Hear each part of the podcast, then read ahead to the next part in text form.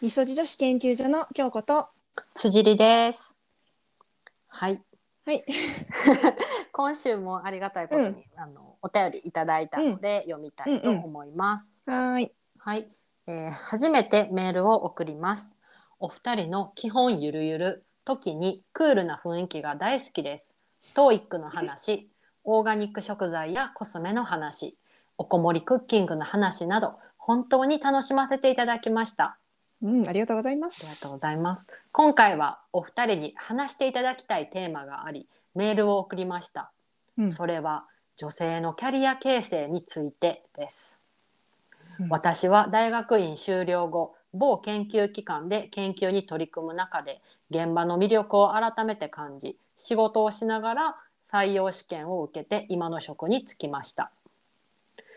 1年目は業務とは関係ないことについてダイレクトな言葉の攻撃を受けたり上司に業務を評価してもらうたびに「いい身分だよね」と憎まれ口を叩かれたりと本当に辛いことがたくさんありました。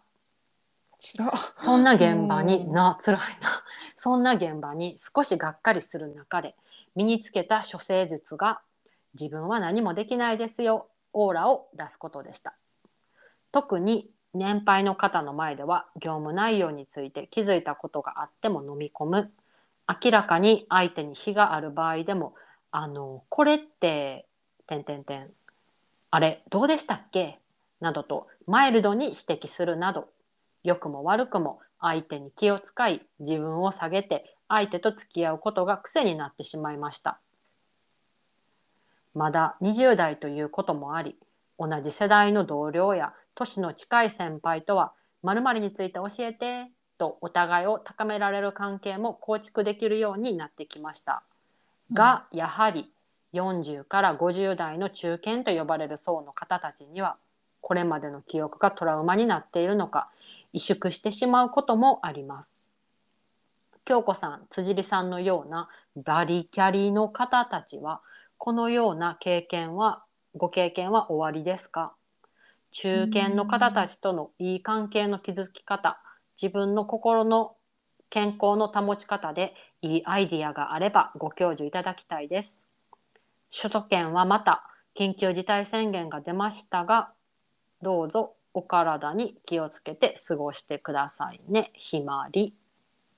ひまりさん、ありがとうございます。ありがとうございます。まあまず、あの前提条件として、私たちはバリキャリなのか？いやっていうな。私バリキャリって何？私は絶対バリキャリ。ないと自負していますが。なあなんかまあバリキャリの定義もちょっとよくわからへんそうそうそうそう、ひまりさんの方がバリキャリなんじゃないかっていう、この大学院まで卒業されてな。いや本当に。ってでね今の職にも疲れてて。まあまあ、うん。まあ、それはじゃあちょっといいとして。えー、女性のキャリア形成っていうまあねところやけど、まあ、うん今回のちょっと悩まれてることっていうのは、まあ、やっぱり同僚じゃなくてもちょちょっと年齢が上の方とうん。の付き合い方とか、コミュニケーションの取り方ってことやんな。うん。まあそれはな、うん。めっちゃわかる。特にな20代というかその大学卒卒業して最初にかな40代、50代の人とさ喋る機会ってあんまなかったやん、そうやな。まあ、バイト先でぐらい？そうやなバイトう先。んで、そうんうん結構なあパンチ効いた人が多いことにもびっくりしたし最初な今はけど。確かに。うんうん あと特に20代新卒で入った時って周りの人たちがすっごい仕事が見れ見えできるように見えたりとか、うん自分がなんてちっぽけなんやろっていうので萎縮してた部分は私もあるかな。うんあるよな。まあみんなあるよな、うん。多かれ少なかれ。あるある。だって自信ないのは当たり前じゃない、当たり前。そ。れが普通っていうか、うん、でそれプラスこの方の場合はうん。やっぱりそういうトラウマというかね、まあ、過去になんかその言われたりとか。なあうん。攻撃言葉の攻撃を受けたりとかさ嫌味的なことを言われたりしてたこともあってそれは確かにトラウマになるな、うん。でもなんか多分その人はさそういうことを言うのってさ普通の人じゃないやん普通の感覚を持ってる人じゃなくてちょっと変な人じゃない？多分。そうやなでもしもうん例えばその自分に何か非があるんやったら、うんそういうふうに指摘をしてもらうっていうような形やったら自分も勉強になるけどそうそうそうそ今のこのメールの感じやとなんていうかなストレスのはけ口の一つにされてう。うるん。気がしたから、そういう人に関しては相手にしてもなまあもったい受け流すのがな。難しいけど。難しい。そうそう。受け流すって簡単には言えるけどそれがその当事者の場合ってなかなか難しいよね。でそういう経験をするとやっぱり後にもいろいろ後遺症で残っちゃうって気持ちはすごいわかる。言葉の暴力って。すごい目には見えへんけど。体の傷とかと違って。ででもやっぱり自分の心の中には傷としては残ってるからね。う。うん。ん一応ひまりさんの質問では、中堅の方たちとの良い関係の築き方。自分の心の健康の保ち方で良いアイデアがあれば教えてほしいですっていうことで。そうだね。中堅の私人たちの、うん。あ人たちとの関係の築き方、うん。あ中堅ってさなんか4 5 0代ってさ私の中で中堅じゃなくてさなんかもう大御所っていう イメージなんだけど。中堅って3 4 0代じゃないのっていう。そうやな。まああとはあれじゃない。職場によるような。確かにそうやな。ねそうやな。あとまあ仕事にもよるもんな、確かに確かに。うん。うんうんまあだからまあここではちょっとじゃあちょっと年齢は特に問わずやっぱ中堅って呼ばれる中堅って人たちバレそうやな。じ自分よりも1個2個ぐらい。上のポジションみたいな人やんな。うんそうやな、うんっていうので私たちの経験談とかうん。シェアさせてもらうっていう形でよろしいですかね ひまりさん。だからさあれやん。あの 辻りは自称年上に好かれるタイプやろ、そうやな。これは本当にもう何言ってんねんっていう形で あの思われる方もいるかもしれない。あくまで自称っていうか、うん。ところで、まあ、聞き流してもらいたいんですけど私はなんで自分でそういうふうに思うかっていうと、まあ、いくつかあって、うん。一つ目は、まああのまあ、仕事がを覚えるのがまあ私は遅いし、まあうん。どんくさいとうん。いう一面があって。なのでやっぱり年上の方からすると放っておけないっていうか、なんか手取り足取り教えたくなるっていうか教えざるを得ないっていう環境を私がまあ作り出しているってところはある。うん、っていうのがまあ一つ目。あと二つ目はえっ、となんて言うんかな。うまく言えないんですけど私って自分の性格を分析すると、ーうん。うん純粋な部分というかそういうのも持ち合わせているところもあって。うん。例えばあの人に何か教えてもらった時っていうのはうん。前提としてやっぱりその人の時間を割いて私に向き合ってくれてるとかうん。私に話してくれてるっていうところにまずすごい本当にありがたいなっていうのが心からあって。うん。でやっぱりそういう感じなんで教えてもらった後っていうのはやっぱりすごい学びにもなるし本当に聞いてよかったって思うから結構ありがとうございました。感謝の伝え方とかもうん。結構惜しみなく言ううん。ところがあって、うん。でじゃあそれを言われて実践してみてそれでもしうまくいった場合っていうのは、あ本当にまるさんのおかげで自分はできたなって思うからその人にこういう。もらって私はできるようになったのでほんまに助かりました。ありがとうございました。とかっていうの結構言うタイプ。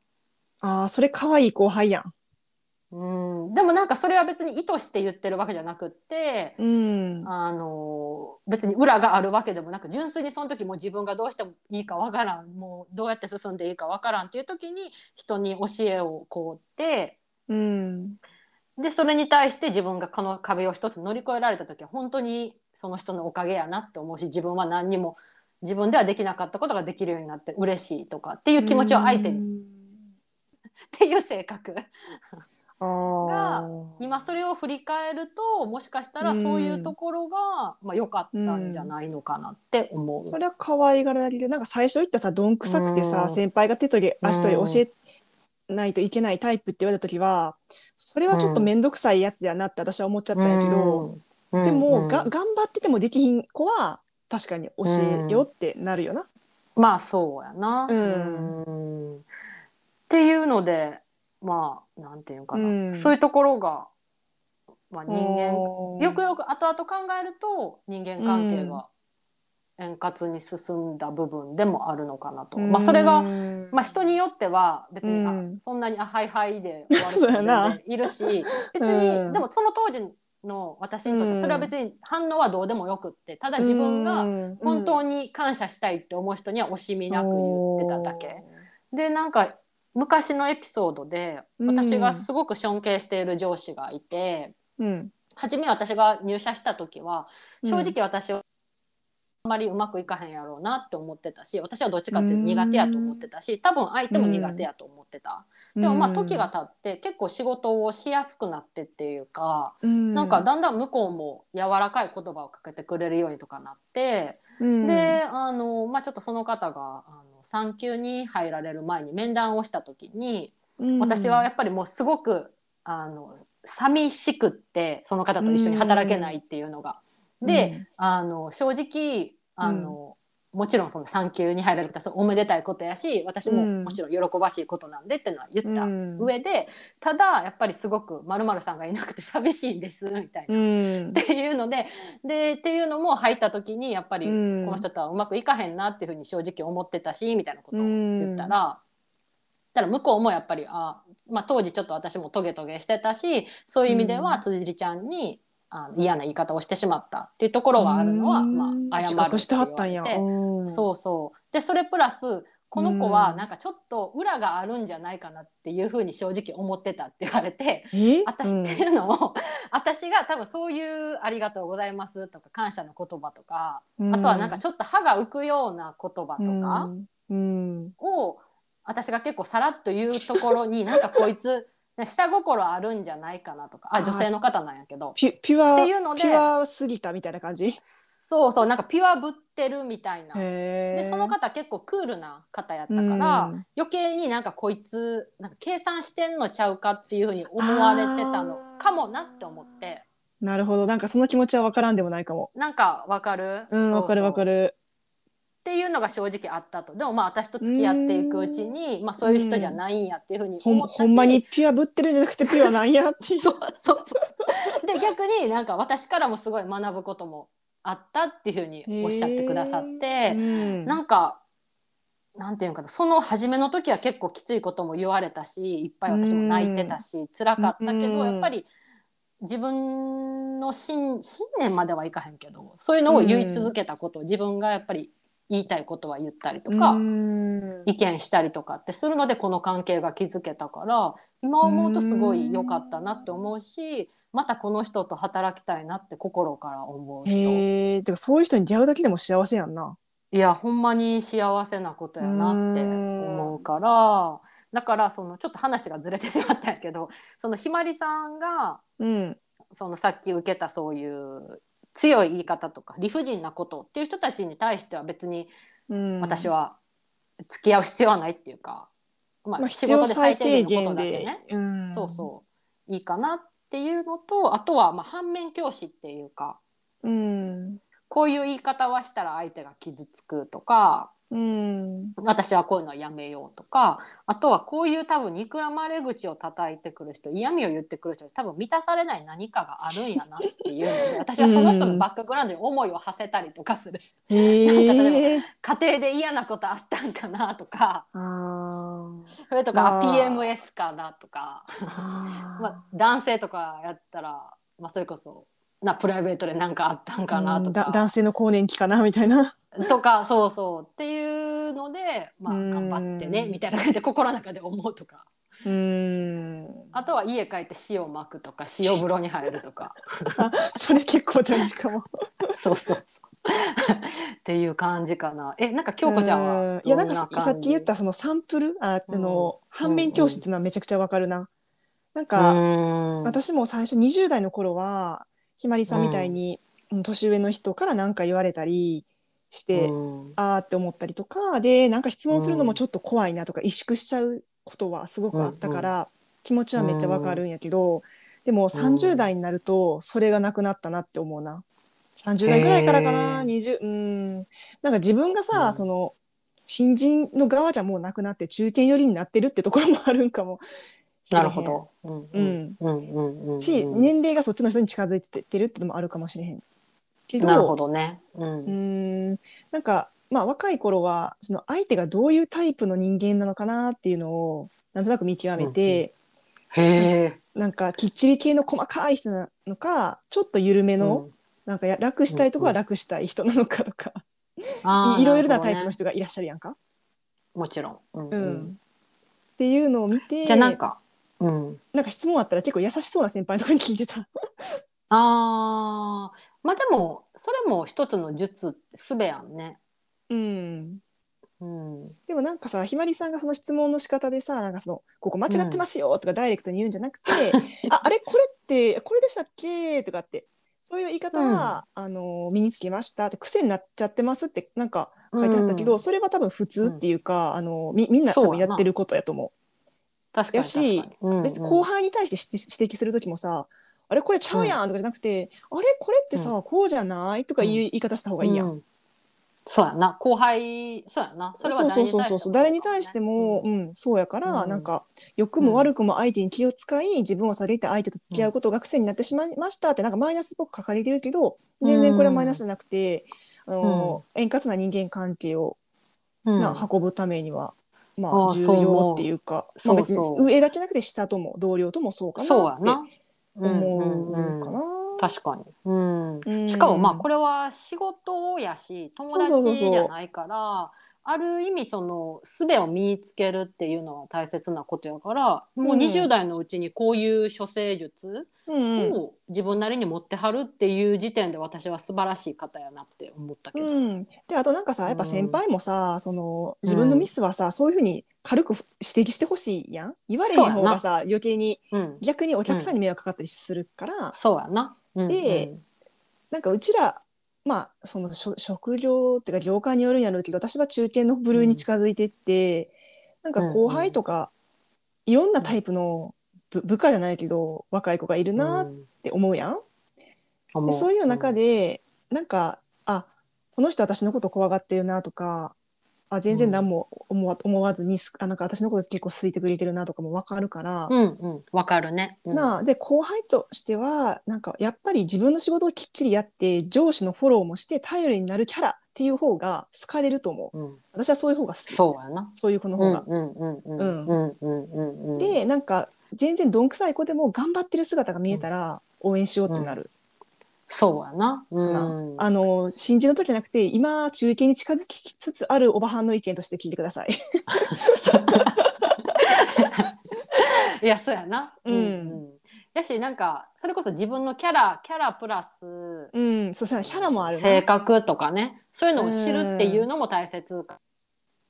うーんうん。そうやなまああとほんまに変な人とか嫌味言ってくるような人は、うんそのその人の上司から見てなんやこいつってなるから、まあただのそういいう人なんやって思う。う。うん、そうやな。うん、そこは受け流すっていうのはあるかも受け流すしかないよなそんな人がな残念ながら周りにいたら。そうやな。まあ、いるからね、もちろん。うーんそういう人って、どこの多分職場に行ってもね。うーんまあど女性はなうんなんか気分によって結構変わるから。とか、な あ、まあ男性もなんか知らんけど。うんうんうんうん、そうやな。でも全然今のままでうまくやってはるなって思うけどな。うん、そうやな。むしろ、うんなんかしっかりと20代でこんな考えを持ってはって、なあ。私は尊敬でしかないんほですんまやな。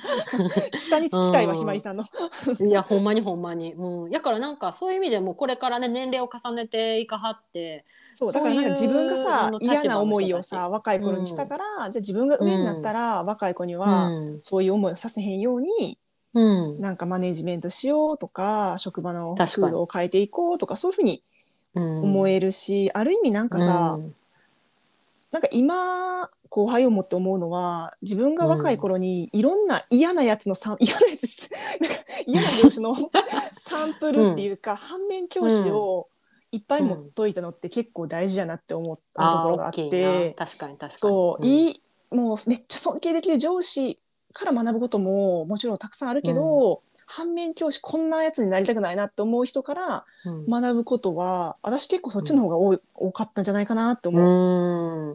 でも確かにほんまにその通りで、うん。やっぱりうんと自分がこれされて嫌やったなとか、うん。こういう話し方はあんまり良くないなとかっていうのって結構その感覚は絶対大事にした方がよくって、うん。だからそういうのを経験すればそれほどそれこそなんかあの人の痛みが分かれば分かる、あ自分がいろいろ傷ついた分だけ人にも優しくできるじゃないけど、うん。そういうふうにしてあの自分の肥やしになっていくから、うん。そういう意味で、まあ、うん理不尽なことが多すぎるのはあれやけどうん。ある程度は肥やしにしていくっていう考え方は大切やなって思う。いいと思う、ん。サンプルコレクションをしている時期なんやサンプル。コレクそう。そうやなっていう。うんまあ、ただ一つね、あの間違えてもらうといけないのがやっぱりそこでじゃあ理不尽なこととか言葉の暴力をたくさん受けてそれも耐えなあかんっていうのはそこは違うところそれはブラック企業になっちゃうもんな。そうそう。なのでそこの見極めだけはちょっとちゃんとしていれば、うん。あのいいんじゃないのかなと。あとなんかなうん。嫌やなって思う人でもさなんか辻のさっきのうん。昔の上司みたいに、なんか全部を全否定したらなんかもう、うんあこの人無理ってシャットダウンしちゃうから何かしらそうしてもいいとこってあるやん。怖いけど、うん。仕事はめっちゃ早い。できるとか、うんうん。なな何かしそうやな。いらい部分もあるから、めっちゃ美人とかさ そういうのでもいいと思うし。もちろんもちろん、うんうん、なんかそういう全全部を嫌いにならずに1個ぐらいはいいとこ見つけるようにして接するようにしてる。ああでもその通りかも。私うんのそのさっき言った上司の人も、うん。やっぱり言い方とか態度とかがきつかったけどでもやっぱりその人に教えてもらったことを実践するとやっぱり仕事が円滑に回るんよね。うん。っていうところはだからそのこの人のこういう言い方とかは苦手やけどやっぱりこの仕事のやり方っていうのはやっぱり勉強できるっていうふうにうん。確かに切り離して考えるっていうのは大切かもね。うん、そうなんか全面にはこの人苦手やな嫌やなと思ったら多分それうん。なんか相手に伝わるやんか。伝わるな。うん。うん。確かに。それは仕事だけじゃなくてプライベートでもそうやな そうやな。うん。うん。まあ、プライベートだったら別にそんな嫌な人と付き合わんでもいいけどさ。まあまあそうやな。でうん。あと多分このさ、えっと、うん。年配の方と話すことに多分ちょっとトラウマを感じてる部分もあるのかなって思って、うん。だから多分もしかしたら今のひまりさんの状況は、うん。言ったら別にそういう理不尽なことを言ってこない中堅の方に対してもちょっと話すのも億劫になりがちなのかなっていうふうに思って。でみんながみんな絶対悪い人ばっかりじゃないと思うけどやっぱり話すことにちょっと抵抗があるんやったらまずは例えばうん。ちょっとしたスモールトークっていうか、うん。例えば朝例えば給湯室で一緒やったとか、うん。電車で一緒やったっていう時にうん。たわいもない話をするっていうので人間関係をちょっと作っていくっていうのも一つの手じゃないのかなって。うん。思ってる。なんかたたわいもない話例えばどういうこと、結構苦手な人いるやん。あーそ例えば、あのうん私服とかやったら「あなんか今日のあのピアス可愛いですね」とかうん。あなんか春らしい格好でこの色いいですねとかああとはまあまあもしその人がメイクとかうんそうそういうの好きやったら「えなんかアイシャドウの色変えました?」とかーうん。そういう話とかもしそういうのがもしなければただ、うんなんか普通になんか天気の話とかでもいいと思うね、なんか今日はめっちゃ天気がよくって気分がいいですねとか梅雨ちょっと鬱陶しいですねとか。うん。なんかそういう話でもいいからなんかいつもなんか苦手な人の話しに行く時って例えば最低限の話しかしたくないって思うからうん。例えばなんか自分がミスしちゃった時に上司に報告しなあかんとかっていう時って、うんその上司が苦手やったらネガティブな話しかできひんやその上司とは。うんでもそうじゃなくって普段から何気ない会話なんかこの前ここのご飯食べに行ったらめっちゃ美味しくってとか、うん。そういう話とかをさらっとするだけでうん。なんか人となりがお互い知れるっていうか。うん。そういうのをちょっときっかけ作りを少しずつしてみるっていうのもいいかなとう思った。ん。そうやなうん。業務以外の、まあ、スモールトーク大事。そうそう。うんまあ、ただ別にその人に対してごまをするとかそういうわけじゃなくって、うん。なんていうんかな。なんかこの人のこと知りたいなって相手に興味を持つことも大切かなと思っうんて。それは年齢問わず、うんうん。どうせ一緒に働く仲間なんやなんから。かあれやもんなコミュニケーションってさ、量も大事って言うもんな。そうやな。うんうんうん。だからなんていうのか例えば A さんに話しかけてなんかピアス可愛いですねって言ってうん。えそうかな別に昔から持ってるしとかって言われたら まあ別にまあもういっかみたいなじゃあ別の切り口でやな。そうそうとか、うんだから言ったらまあトライアンドエラーできるのも若いうちっていうかさあーたそれはあるわ。あそれめっちゃ今いいこと言ったかも。うん。うんっていうのでフラ難しいけどフラットな状態でその人を見るっていう風に意識するのもいいのかなって個人的には思う。うん。いやでもなこういうふうに若い時にいろいろもやもや悩んでもがいて、うん。でいざ自分が中堅になるのと何も悩まずに中堅になるの人は絶対違うから幅がな、そうやな。今はすごいいい経験されてると思うな、えうん。上上から目線の発言やけど、まあちょっとおばさんから20代の子に話をするっていう一応アラサーって言ってるけどな、そうやなそうやな。うん、アラウンドサーティーではあるんで。そうそうやな。ううんん。やからなあ特になんか私ひまりさん、うん。すごくうん。いい上司になられるんじゃないかなって なんかうんそれこそ上からやけど思うけど、なあ、こんなになんかいろいろ考えてうん。処世術とかしかもなんかあのメンタル強そうやし、うんうんうん、うんなんかすごい自分で切り開いていく力をあるかそうやな。をお持ちの方なのバリキャリなんで。逆にうん、私がひまりさんの元で私は働きたいです。厳しいかもしれんで。あ、ほんまやな、ほんまやな。あれダイレ俺クトに指言ってる間に、摘されてるやんみたいな。ここちゃいますよ。確かに、あれ？みたいな。に、こいつ言ってたことちゃうやんけ、ね。でもう一個が、うん。あの心の健康の保ち方についてっていうところでも。まあ、これなんか先週のさストレス解消法と似てるよな、そうやね。うん、うん、うん。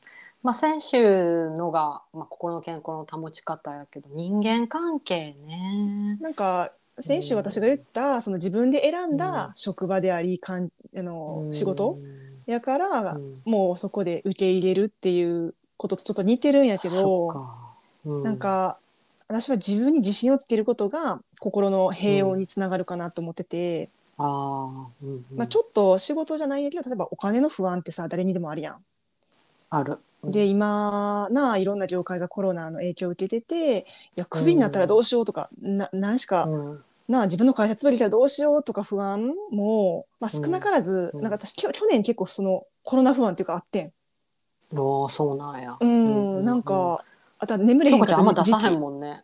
そうなんかアトピーがひどくなった時に多分それもメンタルやれ,、うんやられてでコロナでなんか会社も結構いろいろな体制変わったりして、なんかそれであー結構メンタルきたりあとそれでなんか眠れへん要因の一個にもなっててんな。